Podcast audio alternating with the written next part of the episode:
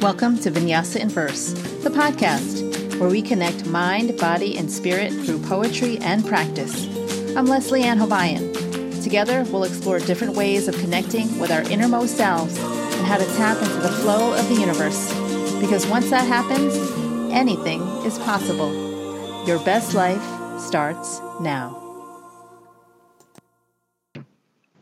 All right. Hello, loves. Welcome to the next episode of Vinyasa in Verse. How are you today? I hope you're having a beautiful day. Uh, for this episode, I've got a special guest, my dear friend, poet, essayist, editor, and mama extraordinaire, Camille Dungy. So, just a little bit about her. She is the author of four, four, poetry books, including Trophic Cascade and the essay collection, The Guidebook to Relative Strangers Journeys into Race, Motherhood, and History. She's also edited two anthologies, including Black Nature, Four Centuries of African American Nature Poetry. She was recently awarded a Guggenheim Fellowship, which is so exciting, and that's only one of the many accolades she's received. She teaches at Colorado State, if you want to find her, and stalk her because she's awesome, uh, where she lives with Hubs and her girl CV. So thank you, Camille, for coming. I'm so grateful that you um, have given me your time to just talk a little bit about poetry and spirituality and how nature kind of weaves in to both of those things. Um, but like I do with every podcast episode, I open with a poem by Hafez. and this one is called Just Looking for Trouble. I once had a student who would sit alone in his house at night, shivering with worries and fears. And come morning, he would often look as though he had been attacked by a ghost. Then one day, my pity crafted for him a knife from my own divine sword. Since then, I have become very proud of this student, for now, come night, not only has he lost all his fear, now he goes out just looking for trouble. so, for me, the things that jump out at me for this poem are um, losing all the, the fear, um, and then actually going out and, and looking for trouble, which can be interpreted different ways. But um, I wanted to just ask you some thoughts you might have on that poem. If anything. I mean, I don't mean to put you on the spot, but I will. Yeah, yeah that's what I guess I agreed to. yeah. Well, no, I can. You know, I can be more specific. I can. It's fine. I think you so much of what we need as humans is um, a recourse for our worry, like a, an answer to the kinds of things that terrify us and worry us. And and for so many reasons and in so many ways, we live in a in a deeply troubled and troubling time with so many many things about which to worry. Um, and so that that poem, I I related to that student, right? That staying up all night just enthralled with with care and fear and concern. But the the thing that i find really interesting in that poem is the gift of the knife coming not from the student themselves that the student doesn't craft the knife but that the teacher companion friend um, supporter crafts the knife and bestows it on the student who is then able to take that charge and use it. And i think that that's such a key is understanding how to forge community um, and connection with people who really have your best interest in mind yeah. and, um, and are going to help you out of your crippling doubts. Yeah yeah and fears and worries, but mm-hmm. also to to trust. Um, and and also that to just know like this is probably not something that can happen alone. That you really need companionship in order to make that next step. Yeah, and then go out looking for trouble together. I don't know what kind of trouble, but right. It's a, such an interesting. it makes me curious about what the original was and, and what might be a translation. You know, like that's one of those things that like that word in translation um, is probably not exactly the word that we are receiving in English, right? Yeah, right. In the original, it's probably a little different, and sometimes translation, sometimes translation can really fail us. Um, I had this friend who read this really fascinating um, book, memoir, nonfiction book um, called The Grammar of God, Ooh. which she talks about. Um, she grew up in a, um, a Jewish household that talked about the the Jewish Bible like all the time. Like it was just like dinner conversation. they would talk about um, the Hebrew Bible, and um, and she was in her second round of graduate school, so she was like a grown up human being, um, and ended up taking a class, uh, a year long class on the Bible, and she would just sit in this class with just utter like confusion and dismay. And because the English Bible, she would just be like, it would take me an entire semester to describe to you why that translation is appalling to me. Oh. because she had grown up so deeply entrenched in um, the Hebrew Bible and its culture and community, which is very much about talking back and and it's it's a kind of a multi-sourced text right it isn't this top down one word one story um, chronological narrative and so the way that the english bible has been delivered to us the english version of the bible like this is one voice and one reality and a leads to b leads to c. Is just not the way she had learned this text. Yeah, yeah, uh, yeah. and and it, it's like all these cultural differences that happen with this fundamental text being um, translated differently, essentially, but not just the translation, but like everything that comes from t- translation means that the delivery is different and the narrative is different and etc. So it's a fascinating book. You should read it. yeah, yeah. I wrote I wrote it down. Think a lot about um, how the words that we the words that we take as gospel, right, or the words that we take as truth are so dependent on the language that is our first language, for my first language. It's I'm not going to say our, um, that is my first language, and that I have to then always push a little bit deeper and think about the roots of that language or how it is that I've received that word uh, what the inherent biases are that are built into the those words, um, and how those all shape my my ideas and the way that I move through the world. Yeah, so that so but you so you're talking as the receiver of those messages, right? As the reader and stuff. But how are you as the creator to kind of flip that? I'm talking over you is what I'm doing. Finish finish it's okay. No, no, no. I just I just wanted to ask you um, what that's like being the creator of something. You know, being the poet, being the creator for whatever message you might be receiving from, you know, let's just say the divine. Um, and are you mindful of how the expression of that comes out in terms of language? If not, then not. But I know that you have this awareness as a reader um, and thinking about cultural context and translations and things. But as the creator, as the poet, are those same things in your consciousness as you're shaping a poem or an essay? Yes, yes, they absolutely are in my consciousness. Mm, in the process of creating what I write, which does not necessarily mean that when I sit down to write every single word, I'm interrogating as I'm writing it, because that would be crippling and I would probably never get anything done. Right.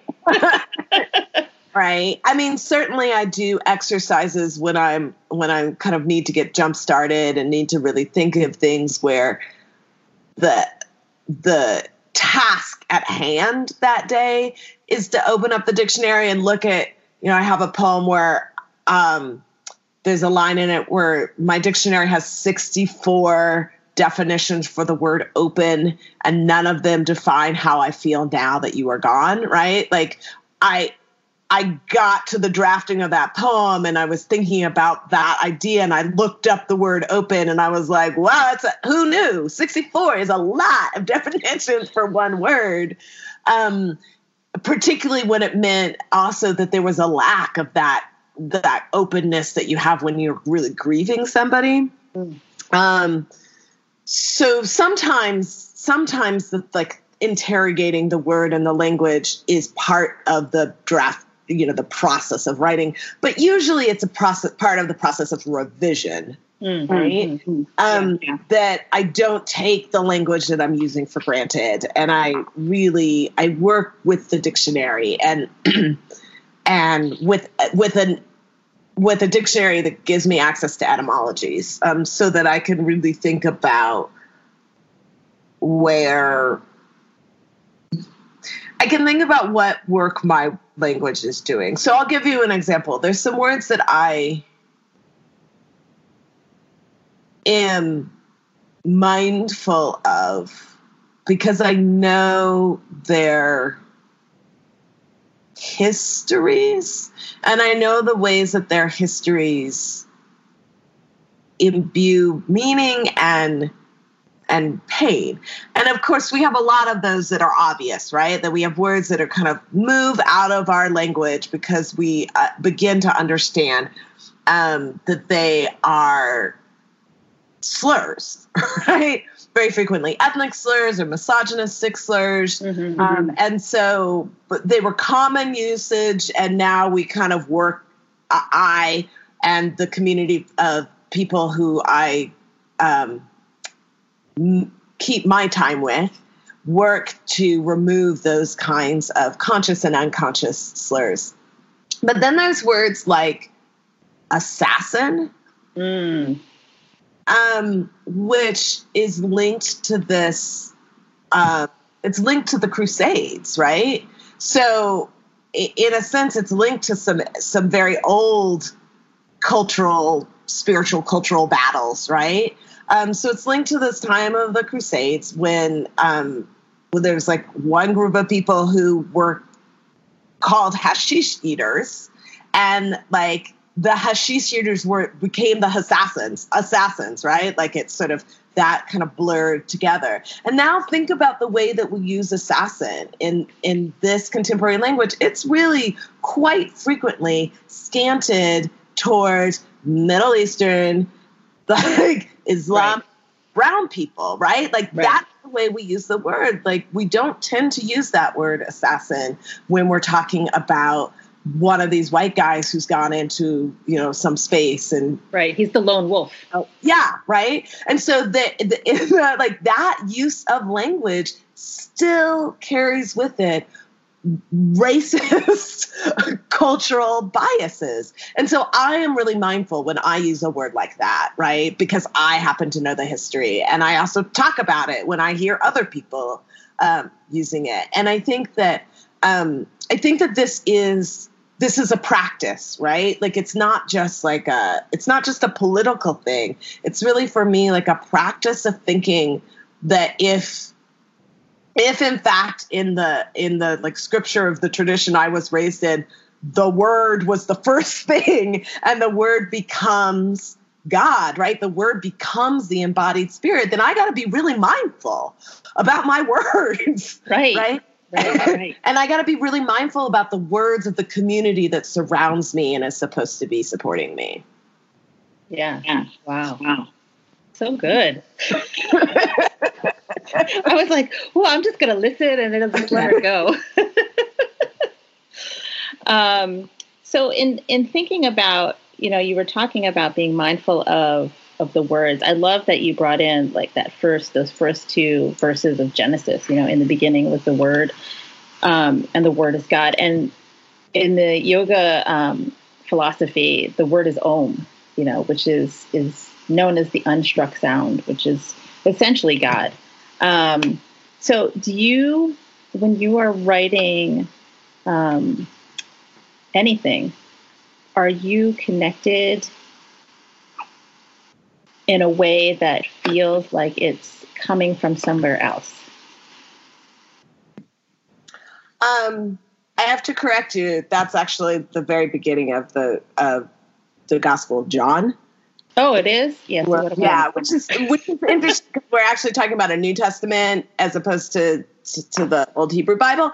To circle all the way back to that, but anyhow. yeah. No. Thank you for that correction. Um. So your other question was. Repeat the other question. I was asking you if, when you are writing, if you feel that that inspiration is or that that gesture to or that urge to write is coming from um, somewhere divine myself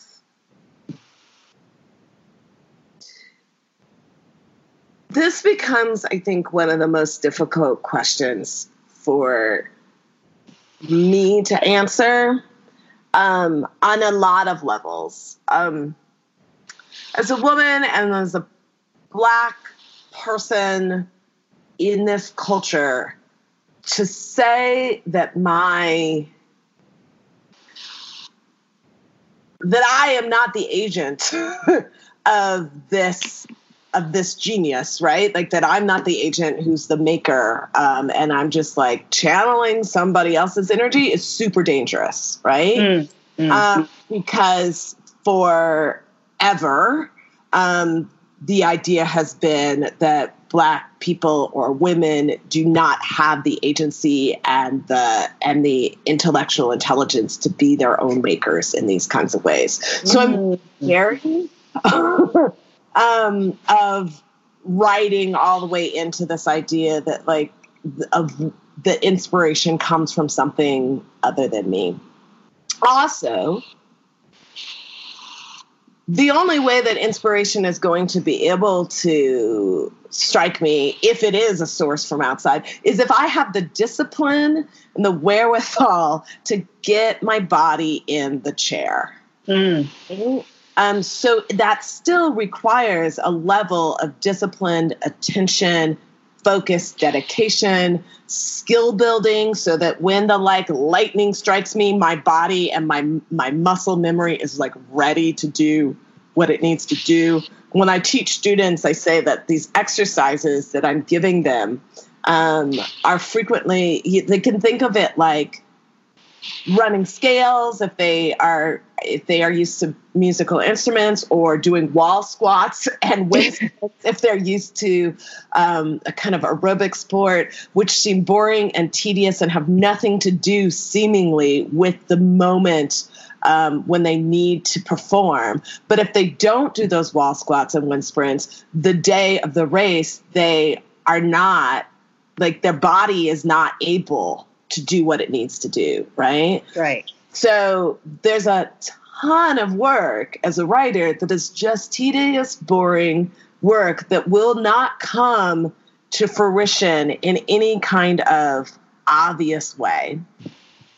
But that is the work that needs to be done so that when, yes, the inspiration strikes or the the the the the news comes from elsewhere that we are able to to be the vessels for. Mm. Um, we are ready and we are able to do what we need to do. Lucille Clifton, um, who is one of my absolute heroes on so many levels, but she's one of the most important writers to me, has a, um, some pieces. I'm like pausing because like it's like I don't quite know what to call them. Um, in one of her books called "The Message," and the message is just that. It's it's words that she has received, and she mm. um, does not hedge about that. Like she says that these are words that she has received, and so many of them have to do with like you're just a vessel. You're not special. you're a vessel you happen to be here. If you didn't happen to be there, we would find somebody else. Who's ever willing to receive. Whoever is willing, able, present, yeah. we will find. Um, and I have I have taken that as very instructive that I need to be there um, and I have to be ready and able to open myself up to something larger. I I speak a lot about alternate alternate intelligence. Mm. Um, I think explain that, what that is. Yeah, I think like this the the exactly the kind of cultural input that I started saying that I push against the idea that black people or women are not smart enough to be writers, poets, and and real artists. Um, comes from this idea that there's like one kind of intelligence and it looks a certain way and it presents a certain way and if you do not present your intelligence that way you're not smart mm. but like that kind of intelligence would suggest that elephants aren't intelligent because they unless except for in the few things that they do that right. remind us of ourselves right. um, or that bears aren't intelligent or that birds or fish and there's a lot of research being done now that is suggesting that fish have like inordinate intelligences, right? That birds are incredibly intelligent beings. Um, that trees have mm. communication networks and things like yeah. that. So these kinds of alternative intelligences that do not resemble our intelligences still are intelligences and still are communications and still are languages. They're just not English. They're just not like, just don't look like us.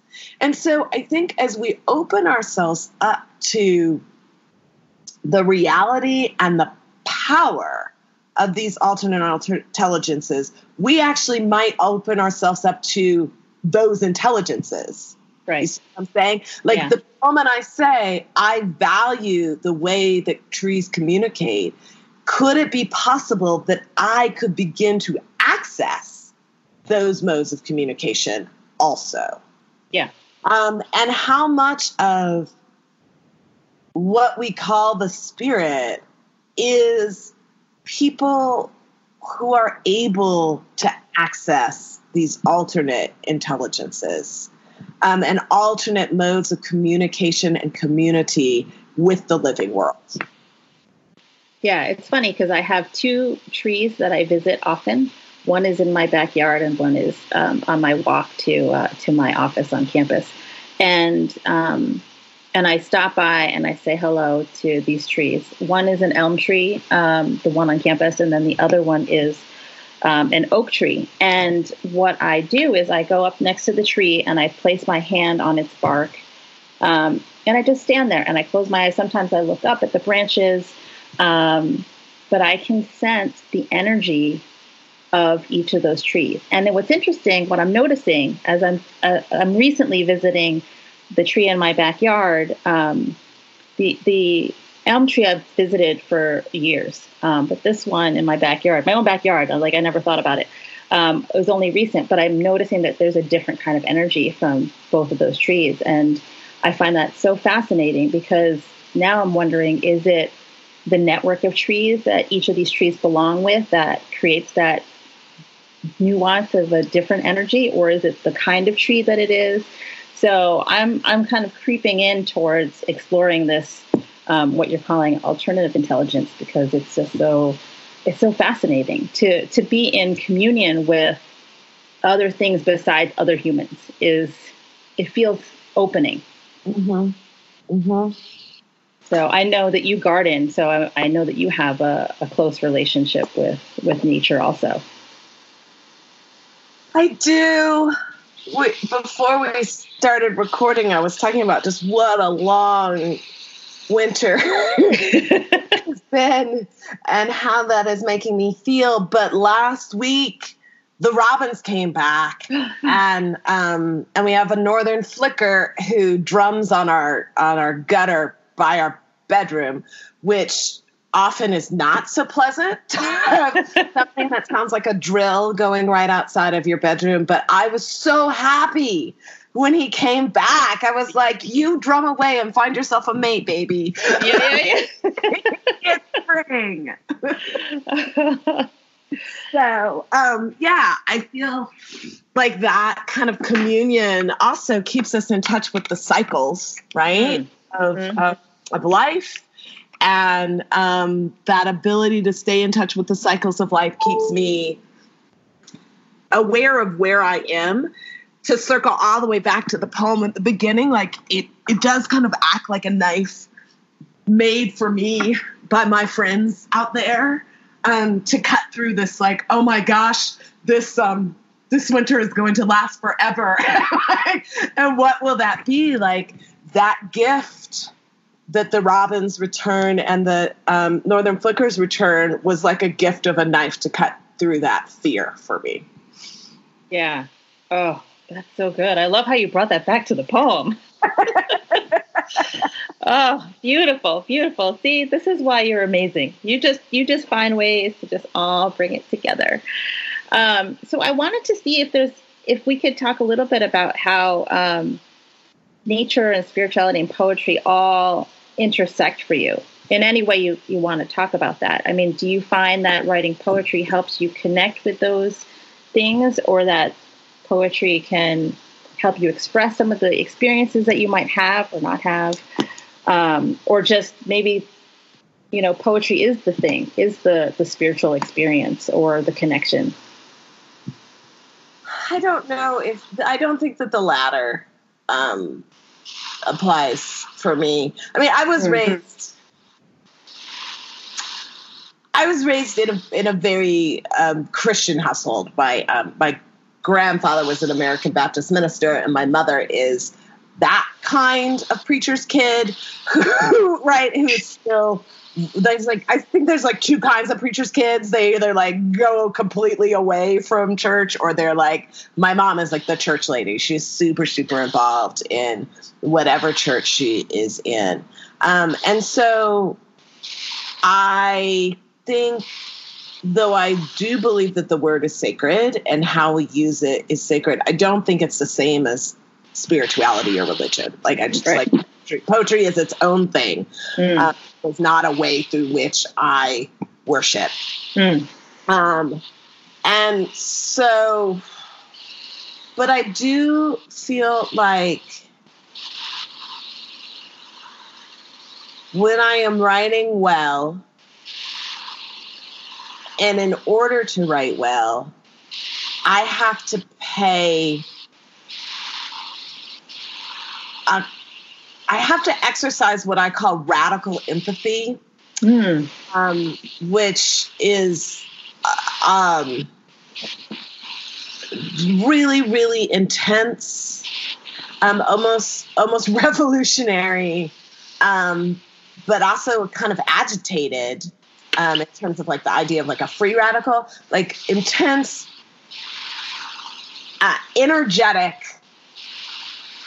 connection with the things that are my subject matter, right? And mm. so this has gotten me moving away from calling from wanting to call trees its right and to like right like i don't want to i don't want to objectify things i don't want to i don't want to it things i want to make the world around me, the living world around me, alive as much as possible. Um, I want to pay attention. I want to be detailed. Um, this is difficult for me in a sense because I, I, I actually have like a, um, I have some degree of face blindness, right? And so I have difficulty actually really registering faces and then remembering them. And so it, mm. it causes even more attention and care that I have to um, dedicate to the world that I am observing and recording. And I think that that kind of dedicated attention um, that I I require of my own writing, um, and that I require of the writing that I that I read and that I admire, um, is that which would bring me close to the sacred, right? Like it's that mm. Makes me understand that all all that I am describing in the world is sacred in its own right. So the poems, it sounds to me, are ways to get into the sacred or to be reminded of these these existences as sacred. Right, but it's but I'm not under I'm not on I don't feel like I'm writing a sacred text, right? Right. Like I don't feel right. like the poem or essay that I have then written it becomes like some sort of new gospel. Oh, I yeah, just no. like in order to do it right, I have to do it well. Mm. Mm. Yeah, I see what you're saying. Yeah, I, I mean, I wasn't implying that what we produce it becomes like sacred text, but it's just a a portal into that spiritual consciousness or a spirit, like connecting with spirit um, in some way. That maybe not all poems do that, um, but I just think about sometimes when I'm looking for, you know, an answer to something that might exist beyond the physical existence, that maybe I'll write a poem that will help open up another space into which I can see beyond the material world. And I think not not all writers think like this, right? No. uh, and they're right. Not all writers think like this, and not all writers kind of care um, in these same ways um, about moving beyond their own consciousness. That's why I'm, that's why I'm not.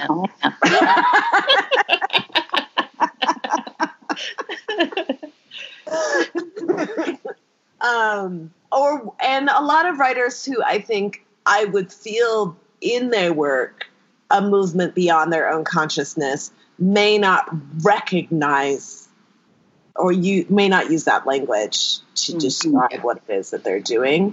And and so i find that interesting too. Maybe this is like another version of like an alternate intelligence. There's like all these different ways you know like the ways that sometimes like a really intense astrophysicist right? Like the like the like a truly um, practiced um, scientist would probably not be talking to you about the spirit and the blah blah blah of the universe. Um, and yet i think in the depths of that practice they are also accessing this this something largerness right? And they have their own language for describing. I just my daughter was listening to this kids podcast t- yesterday that says that there's there's this concept of such a thing as the you know there's like there's the big chill and there's the big stretch and then there's the big blink.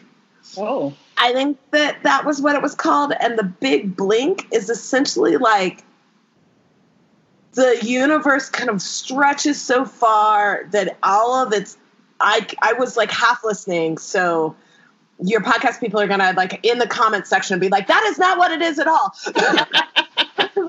what I heard was basically that the, the, universe is like stretched to its capacity essentially, and like a rubber band, it kind of snaps mm. and and resets. It's like a little fuse box, and it like snaps and resets.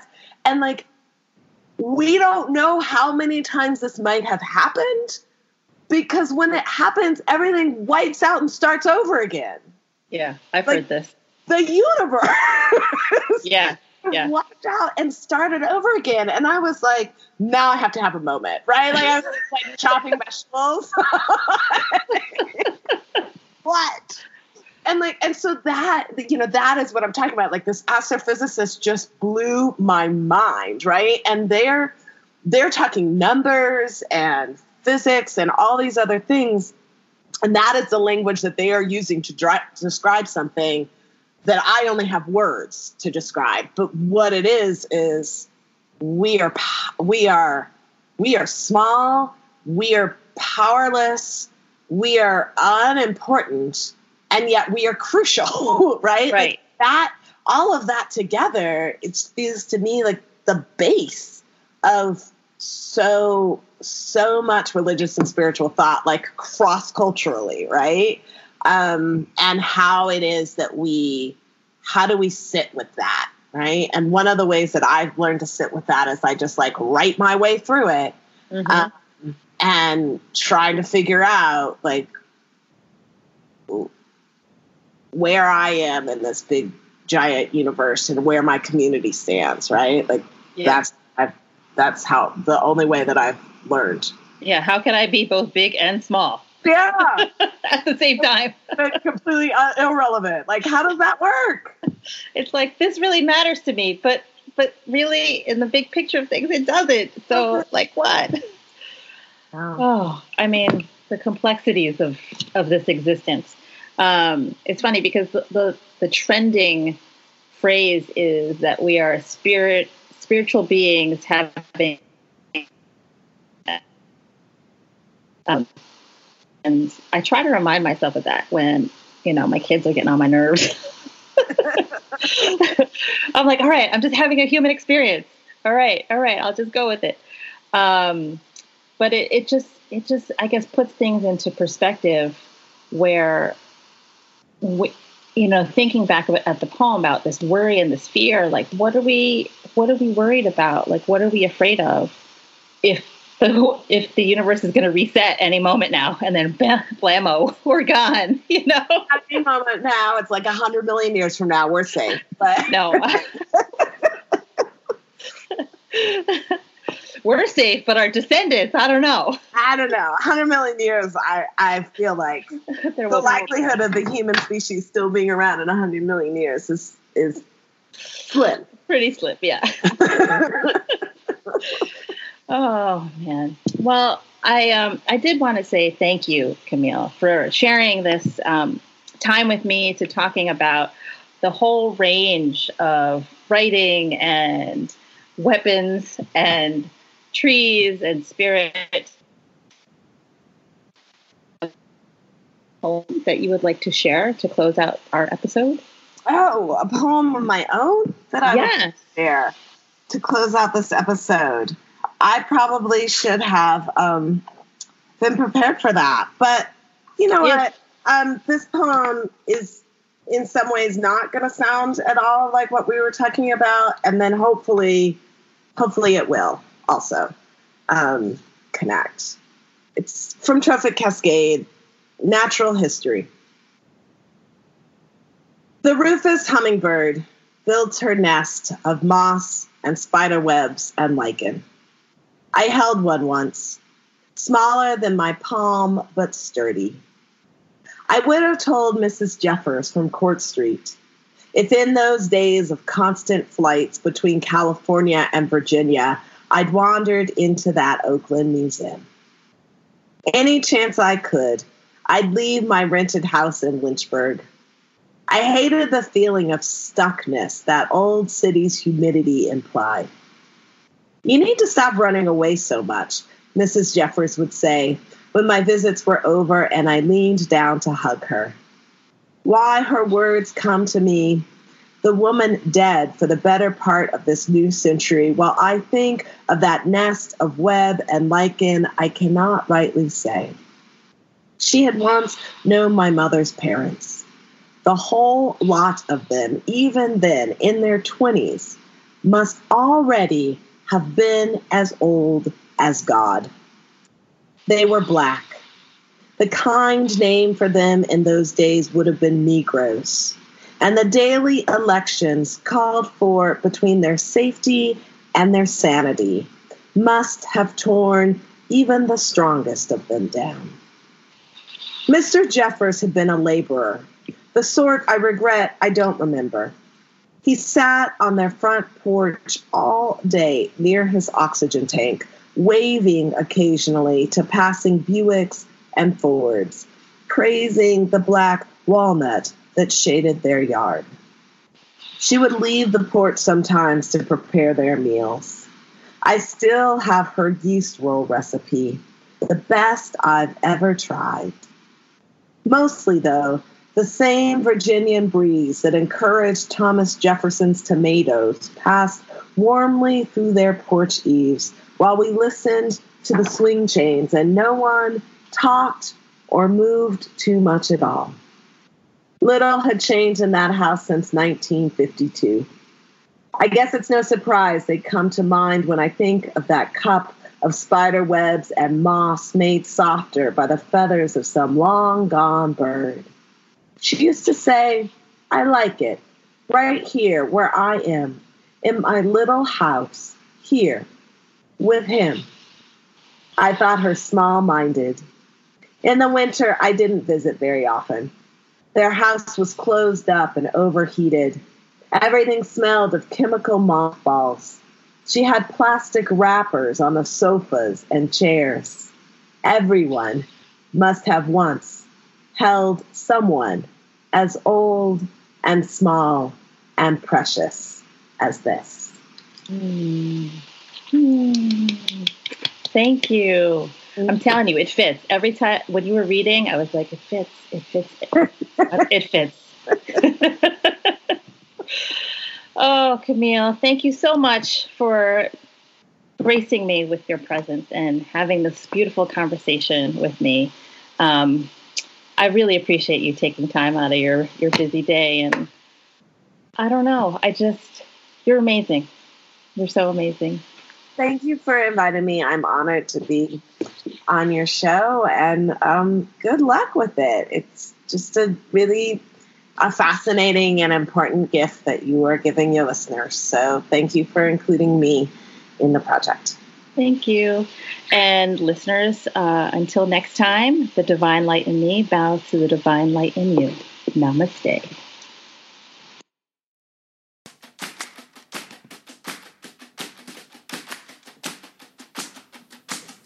What happens when we can't hear our intuitive voice, our true north, our guiding light? We tend to get overwhelmed and indecisive. We lose our way. This is when we need to step back from the noise of our daily lives. I invite you to retreat with me on August 5th to the 9th to the serene setting of wine country in Sonoma County, California, where you can get quiet and reconnect with yourself, where you can tune in to your intuitive voice, where the sun can nourish your soul and the earth ground you into your body. This is an opportunity to realign with your true life's purpose, to remember who you are, to come home to yourself Visit leslieannhobayanyoga.com slash retreats for more information. Live your best life now.